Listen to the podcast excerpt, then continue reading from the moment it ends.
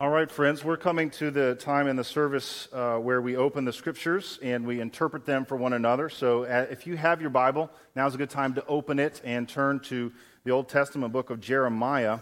And we're going to read from chapter 29, verses 11 through 13. If you don't have your Bible, that's okay. You can follow along on the screen. Uh, but this is the Old Testament prophet, and this is what God is saying to God's people through the words of the prophet. For I know the plans I have for you declares the Lord.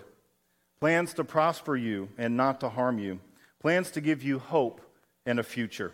Then you will call on me and come and pray to me, and I will listen to you. You will seek me and find me when you seek me with all your heart. May God add his blessing to the reading and the understanding and the doing of his holy word. For I know the plans I have for you, declares the Lord. Friends, I want to tell you is my conviction today that God has a plan for your life. God has a plan for your life, for the life of the person sitting next to you. God has a plan for every person who's in this room today a plan for your household, a plan for your work, a plan for your playtime, a plan for your rest time, a plan for what you do with your money, a plan for what you do with your spiritual gifts, and all the other resources that God has given you. God has a plan for you. God also has a plan for us corporately. God has a plan for this church, for the people called Timberlake. And the basic plan, at its most base level, is this God wants to save you from condemnation and sin, and then use you, bless you, so that you can help God save other people. That's the basic plan. That's what the story of this book is about. God saving people in Christ and then inviting them to come and help save others with that same good news. Okay, so here's the reality the church is a boat. How many of you knew the church is a boat? Okay, but it's not a cruise ship. All right? It's not, despite what you may have heard. Okay, you are not here to be waited on hand and foot. You're actually here to serve someone else. Okay, so the church is not a cruise ship. The church is a rescue boat. Anybody here been in the Coast Guard? Any coast coasties? Okay. Yeah, so that's what the Coast Guard does all the time, right? Rescue people. Well, this is a spiritual metaphor for how we understand sin and salvation. Uh, sin is like an ocean, and we're drowning in it. We are drown- We are out there in the water drowning, and the only way for you to be saved is if the boat, the church, sees you and comes alongside you and rescues you, pulls you up out of the water. Jesus is the captain of the ship. Okay, and the sailors are all the church people from all the churches all around the world who are working with Jesus to rescue people. And once you get rescued, and once you've had a nice hot cup of cocoa and had a warm shower and you've gotten cleaned up, then you get put to work, right? And Jesus says, Hey, I'm glad you're here. We got some more work to do. We got some more people who need to be saved. And so your job is to work with Jesus to find more drowning people and come alongside them and pull them up out of their predicament and save them so that no one in these waters would perish but they would all have everlasting life. Now, everybody has a role to play on the boat, right? And some people are good at spotting lost people in the water, and some are good at navigation, and some are good at boat maintenance, and some are good at making dinner for the crew, right? Thank God. Some are good at healing wounds of those who've been rescued. Some are good at teaching new sailors how it works. And one of the things you learn as a new sailor is when you see someone in the water, you don't just jump in after them, right? You get prepared. You put on a life vest. You put on a harness and get some rope. You get a, one of those rings, right? And, and you toss it to them. You go with a strategy, you go with a plan. There is a plan for saving people. For I know the plans I have for you declares the Lord. Plans to prosper you and not to harm you, plans to give you hope and a future. Friends, God has a plan for you. And God has a plan for us. God has a plan for this church. And it's good, not harmful. It is plans for a future with. God knows the plans that He has. The Bible says God knows the plans that He has for you. And what I want you to see is if you ask Him, God will tell you about those plans. The next verse says this You will call on me and come and pray to me. God says, I will listen to you. You will seek me and find me when you seek me with all your heart. When you call on God and come to Him in prayer, God will hear you. And when you seek after God earnestly, sincerely, with your heart, you will find him. Friends, that is the promise of the scripture. You will find God. And I, have found as a pastor, talking with people like you about God's plan for your life, I know people who think about that a lot, right? And worry about that a lot and, and wring their hands over it and wonder a lot. What, what could be God's plan for my life? You know, that's the kind of question that keeps us up at night. And I know people, they make predictions and they make wild guesses about it, and they even argue over it with other people they love. And sometimes they even spend a lot of time uh, feeling bad that they haven't followed the plan more closely in the past. But how much time do you spend praying about it? We think about it, worry over it, lose sleep over it. How much time do you spend praying about God's plan for your life? Because the promise is if you seek God in prayer, you will find Him. And if you speak to God, God will listen to you. Friends, welcome to week three in our series. It's called Now What? During January, we're talking about living with purpose. And we said in week one that living with purpose takes courage to give your life away to actually serve someone else other than yourself. And then in week two, we said that living with purpose takes vision. You need to have a mental picture of your spiritual reality so that you can see the future. And today, I want to say to you that living with purpose takes a plan. You need a plan for your life. God has a plan for you for your life. God wants to share it with you. And how we hear that message about a plan, I think sometimes depends on who we are, because some of us are free spirits and some of us are planners, right? So, how many of you are free spirits? Raise your hand, all the free spirits in the room. Yes! Some of the free spirits can't wait to put your hand up and say, Yeah, that's me. And some of you are planners. How many of you are planners? Yeah, way more. I don't know what it is about this church, but there's way more planners than free spirits. Uh, same thing at the 8:30 service. Uh, so when we start talking about strategic plans, the free spirits get a little uncomfortable, right? And they say, "Whoa, whoa, whoa, hold on! Don't box me in. You know, I want to be spontaneous. I want life to be adventurous. Don't give me too many rules. I'll, I'll make it up as I go along. That's how I like to do it, right?" And the free spirits tend to resist the plan because it's boring. It's boring. Now, the planners, on the other hand, the planners love a plan. They're like, yes, I'll get my calendar, I'll get my to do list. We will plan the heck out of this thing. Step one, two, three, a hundred. I know, I'll get an Excel spreadsheet and it'll be awesome. And meanwhile, the free spirits are like, you're kidding me. Excel is the worst. And the planners are like, no, Excel's the best. Here's what I want you to hear. Whether you are a free spirit or whether you are a planner, I want you to consider God's plan for your life. Okay? So let me say this free spirits, free spirits, I want you to consider that God is a planner. God makes plans, God has plans, God gives expectations. Right? God gives rules and boundaries. And the free spirits are like, ah, that's a little uncomfortable. But God says, look, if you live within the boundaries that I'm giving you, you'll actually have freedom. You'll actually be liberated because you won't be weighed down by those same things that you were weighed down by before. Right? And so that's a good thing that God has a plan. Now, planners, planners, don't think you've got it all figured out because you don't.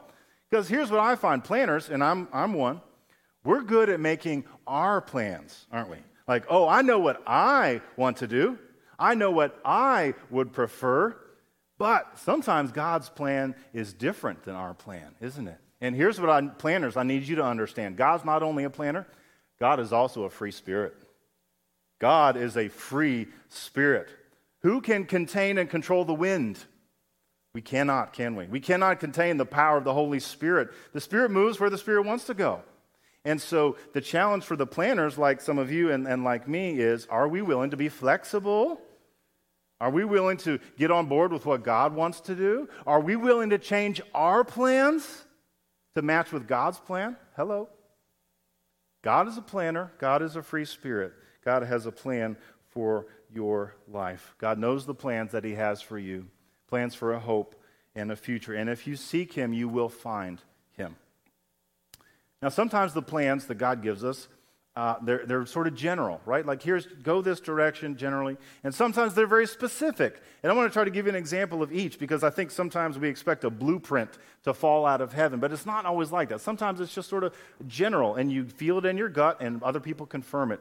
So, uh, when I was dating my now wife, Donna, and I thought, man, this lady is special, I, I think I might want to spend the rest of my life with her, I prayed about that a lot. And I'm a very deliberate decision maker.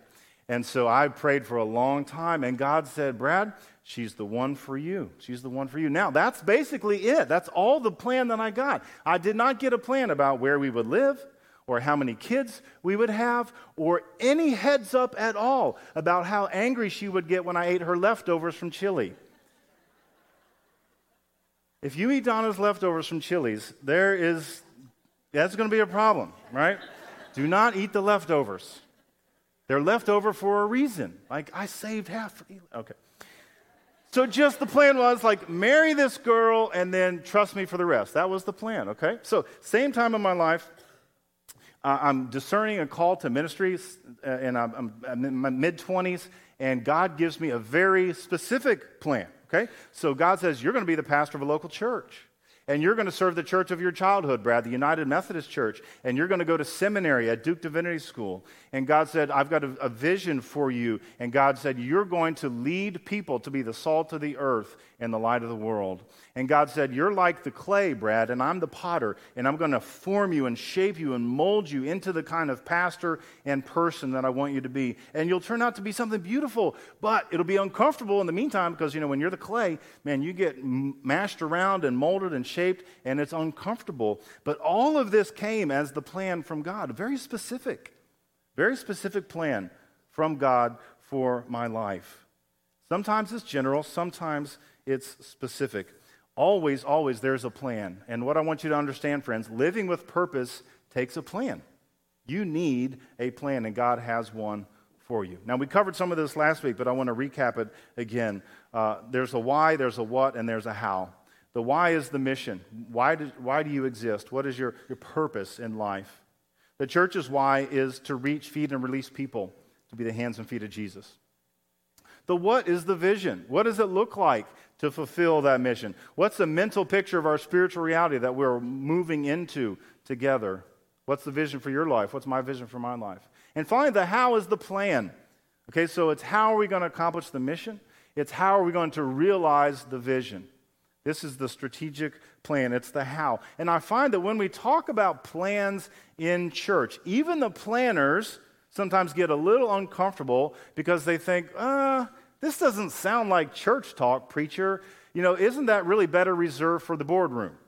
You know, it doesn't seem like church kind of subject. Isn't that better reserved for the corporate life out there in the world? And it doesn't seem like a very spiritual thing, as if, you know, as if if we were truly faithful and truly spiritual, then we would just get on our knees and pray, and then magically, poof, like whatever God wanted to do, God would do. And it would be very, very spiritual. But consider this what if prayer and planning go together? What if prayer is a way to access God's plan for us? What, what if uh, planning is a spiritual activity for the people of God? Uh, what if the God who has counted all the hairs on your head is interested in all the other details of your daily life? Don't you think that's possible? I think so. I think so. When you look at the Bible, you see God has plans for his people. Okay, so uh, God looked around the earth and saw it, was evil, and God wanted to start over. So God said to Noah, You're going to build a boat. You're going to build an ark, right? But it wasn't just, Hey, man, whatever kind of boat you want. There was a very specific plan on how Noah was to build it. Genesis chapter 6. Make yourself an ark of cypress wood. Make rooms in the ark and cover it with pitch. This is how you are to make it. The length of the ark 300 cubits. Its width, 50 cubits. Its height, 30 cubits. Make a roof for the ark and finish it a cubit above and put a door in, in the ark in its side. Make it with the lower and a second and third decks. There's a plan. All right, this, there's a plan for building the boat. Another example in the New Testament, when Jesus is sending his disciples out into the world, he gives them particular instructions on how they are to bring the message of the kingdom of God. Luke chapter 10, the story says, The Lord appointed 72 and sent them two by two ahead of him to every town and place he was about to go. He told them, Do not take a purse or bag or sandals, and do not greet anyone on the road. When you enter a house, first say, Peace to this house. Stay there, eating and drinking whatever they give you. Heal the sick who are there and tell them, The kingdom of God has come near to you. Okay, so notice, Jesus does not say, hey, bros, just get out there and make it happen, man, whatever you feel like. Oh, let your heart lead you, right? Like something off of Facebook. He's like, no, there's a plan. There is a plan. This is what you say, this is what you don't say. This is what you eat, this is what you don't eat. This is where you go, this is where you don't go. There is a plan for the salvation of the world. Now, why is Jesus so caught up in the plan, do you think? First of all, his plan's better than our plan, right? He, secondly, he wants you to be effective. He wants you to actually make a difference. He wants you to bear fruit for the kingdom of God. Friends, why would we want to be anything less than completely effective in our efforts? Okay, notice this. Strategy is not enough. A plan by itself is not enough. Of course not. Just having a plan doesn't guarantee you anything. Okay, so we're not talking about strategy instead of faith. We're talking about strategy in addition to faith. We're talking about strategy that puts faith into action. So strategy by itself accomplishes nothing. But strategy with faith and the power of the Holy Spirit can accomplish anything. Our God has a plan for you and for your life. God is in the habit of making plans in partnership with human beings to bring about his work in the world. Psalm 127, verse 1 says this Unless the Lord builds the house, those who build it labor in vain. In other words, unless God gives the plan, we're just wasting our time. Our efforts must be directed by the Holy Spirit. This must be a God thing that we are doing. Other words, other, otherwise, our work is pointless and it's not going to last. And so God builds the house. God builds the house. What does that mean? What's your house? Well, uh, well, it's your household, okay, literally, but it's your relationships. It's your life. It's your work. It's your rest. It's your vocation. It's, it's the things that you do to be fulfilled and re energized. And what I want you to see about this is the Lord builds, yes, but there are laborers also who work for the same purposes. So God does not act alone. Now, if you're the person who likes to point out the exceptions, yes, there are exceptions. Occasionally, God does a miracle, needs no help from human beings, and accomplishes what God wants to do. But that's more rare, right? That's why you call it a miracle. More often than not, God partners with people like you to bring about his purposes and to do his work in the world. And so God builds and we labor. There is a divine partnership between you and God. There is a divine partnership in which God works with you and walks with you to accomplish his purposes in your life and beyond your life. God goes before you to prepare your work. God goes behind you to fix the imperfections. God walks beside you to multiply and to make a difference in what you are doing in the world. Okay, when you read this book, you see over and over again God is in a divine partnership with human beings. Okay, so God worked with Noah to give humanity a fresh start. And then God partnered with Abraham and Sarah to give birth to a new nation. And God partnered with Esther to save the people of God from annihilation. And God partnered with Mary to give birth to the Savior of the world. And in Jesus Christ, this idea really takes on flesh, my friends, because Jesus is fully God and fully human. He is the divine human partnership in the flesh. And you know what that means is Jesus is uniquely qualified to save you. Because only God can save, but only humans need saving. And so Jesus can do what no one else can do, what no other human can do. He can save us, He can forgive our sin, and provide salvation for us and for the world. It's my conviction that God wants to partner with us, that God is building this house that we call Timberlake, okay? And not just the, the bricks and the mortar, but the people, right? The community that is this church. And God has been partnering with us since 1953 when Timberlake Church was founded. And we've been listening all along for God to speak to us. And a couple of years ago, a team began meeting in my family room once a month to pray and to talk and to listen for God to speak to us. And after a year of doing that work, we said, you know what? God has a plan for this church. God has a vision for this church, and God is sharing it with us. And I want to remind you again this morning what that vision looks like. There's five parts, okay? Part one is that we would be the preeminent children and student ministry in Lynchburg. Part two is that we would be discipling each other in life groups, that we would meet in groups for prayer and for Bible study, and we'd figure out together how do you follow Jesus. The third part is we would feed the hungry people in our community. The fourth part is we would build new space right here on campus for those ministries that are just busting out of their current space. And fifth is that we would plant a new campus of Timberlake somewhere here in our community. Now, since we first shared this with you a year ago, right? So, this, this vision we first sort of shared and began talking about widely a whole year ago. We've been making plans in the meantime, right? We've been putting the how on the what. So, we have teams of children and student ministry leaders who are planning, even right now, how do we build the, the most fruitful ministry for children and students that we can build? Uh, we have life groups that continue to meet. Hundreds of you are in groups meeting and encouraging each other in your faith. Uh, we are working together to get our feeding ministries in alignment, and they're organized, and, and they're, everybody's sort of pulling in the same direction to accomplish the same task and working together to feed hungry children and their families. Skip down to the fifth idea. Planning a second campus, that's still just a dream. It's still just a prayer. There's no plans yet. Some of you has asked me, like, well, where are we going to do that? And I, I said, I don't know. I have no idea. Lynchburg, maybe in the city or in Forest. I mean, who knows what God would say to us? But right now, it's, it's just a dream, right? It's still, it's still just a vision. There's no plan yet. But go back with me up to the fourth one building new space on campus. We have a plan. We have a plan, and I'm excited to share it with you this morning. We have been working on this now for weeks and for months, and we've taken some time to put it together in a video so that you can see and hear and understand what is the challenge that we're facing and what is the opportunity that is before us. Friends, check this out. We are Timberlake Church. We have a vision to change lives in the name of Jesus Christ and part of that vision involves creating space on campus where we can live out our core values of grace, hospitality, generosity, and excellence. God is clearly moving in our ministry at Timberlake and equipping us to pursue our mission.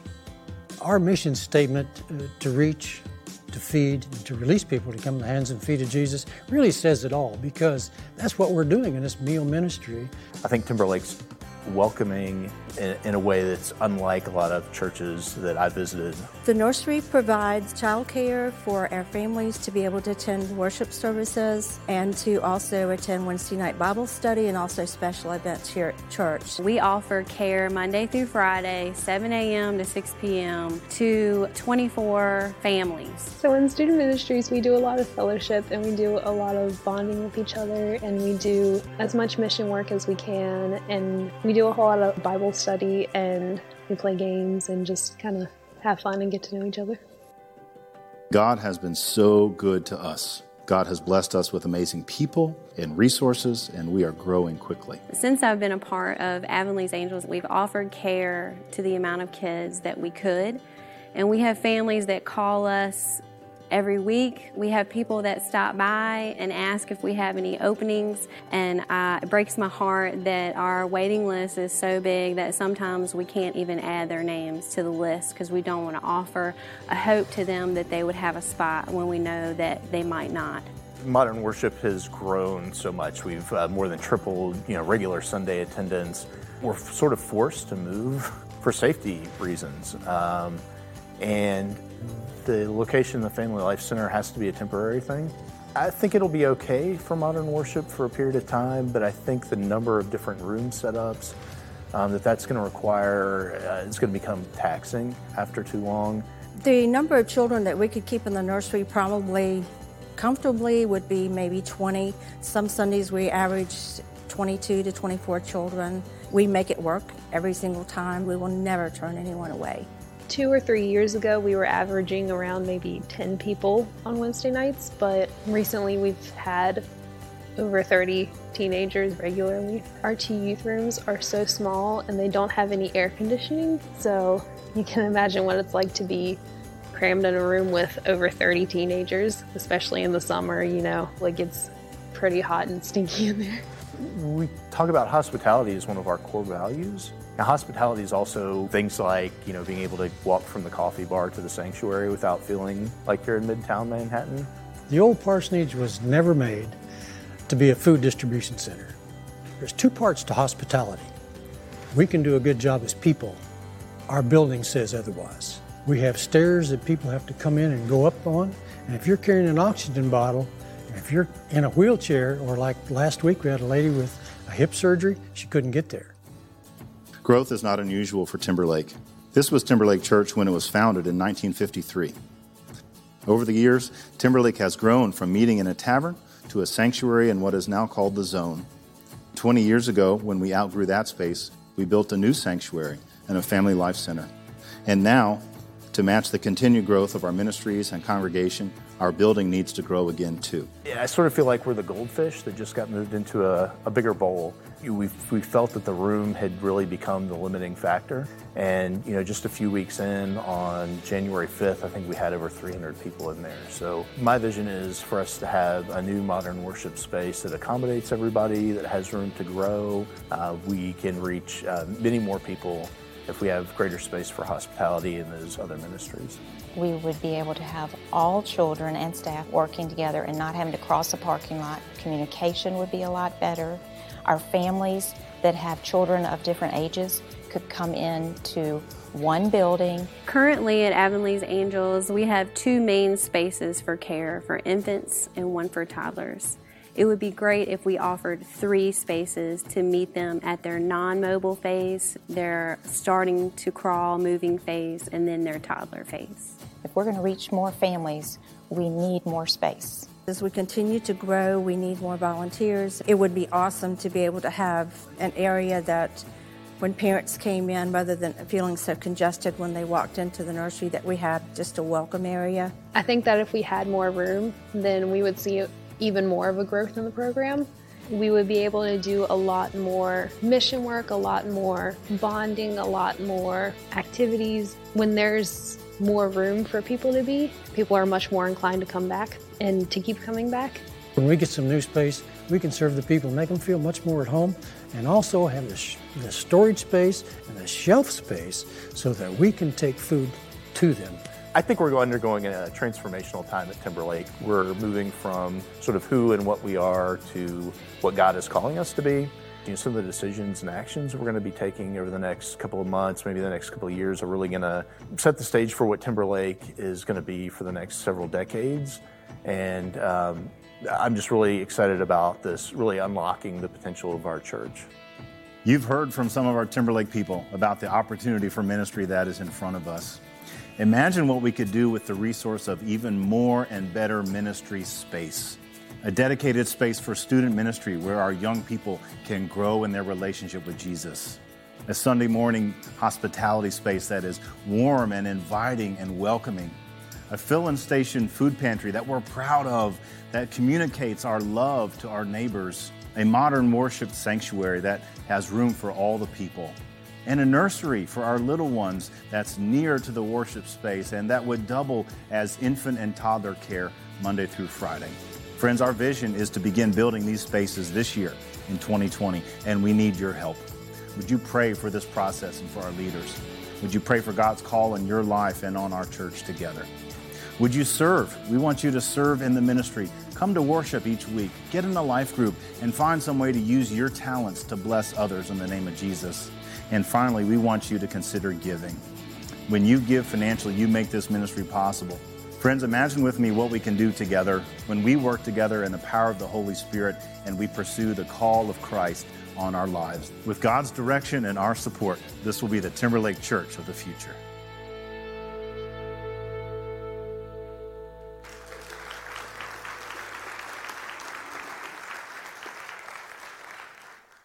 Isn't it awesome to be a part of something like this? I'm just blown away. I've seen this video like six or eight times already. It just gives me chills every time because God is doing something here. This is not something I dreamed of. This is not something you came to me and said, hey, we should do this. This is what God is doing. And it's so much bigger than any one of us. And you know, you see it. The evidence is here. Friends, you are part of the fruit. We were in the zone and we were crammed in there and we moved in here. Now, guess what? We're starting to fill up this room. Hallelujah. Because you invited your friends. You made room for the next person to come. It's awesome. It is awesome to be a part of it. We need your help if this is going to be a reality. Okay, we want you to pray about it. Pray for me. Pray for our church council. Pray that God's will would be done. That this is not about what I want or what you want. This is about what God wants. Serve. Please serve in the ministry. If you're not already plugged in, find a way to get plugged in and contribute. Be in worship each week, get in a life group, and find some way to use your gifts and talents to serve. And finally, give. We're going to need your gifts if this is possible. We'll tell you more about that in the weeks and the months to come.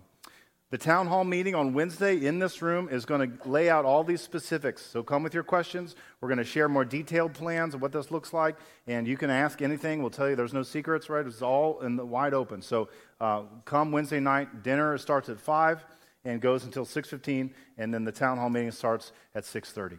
Now, how you hear this, uh, it depends on who you are, okay? So if you're new and you're saying, gosh, I don't know, I'm not sure I want to be involved in this, this is a great time to be new because this is, is new for all of us, right? All of us are taking a step into something that God is doing next.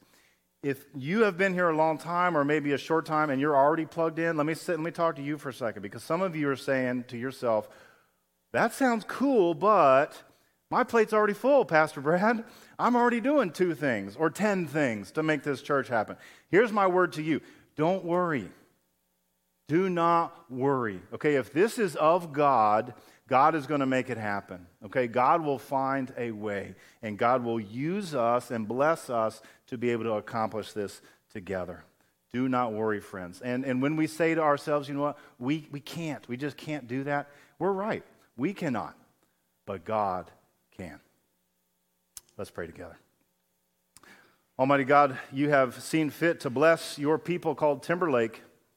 You've been blessing us since the early 1950s, Lord, when some men and women gathered at the lake and said, What would happen if we planted a church here and if we reached people with the gospel of Jesus Christ? God, you brought children.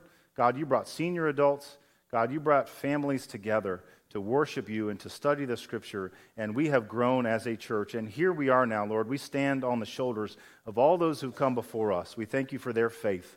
We thank you for their invitation to welcome us. And we thank you, God, down. We can do the same for the next person who would come. And that we can continue to grow and move and follow faithfully after your Son, Jesus Christ. God, let us worship him in spirit and in truth this day and every day. And we pray in his name. Amen.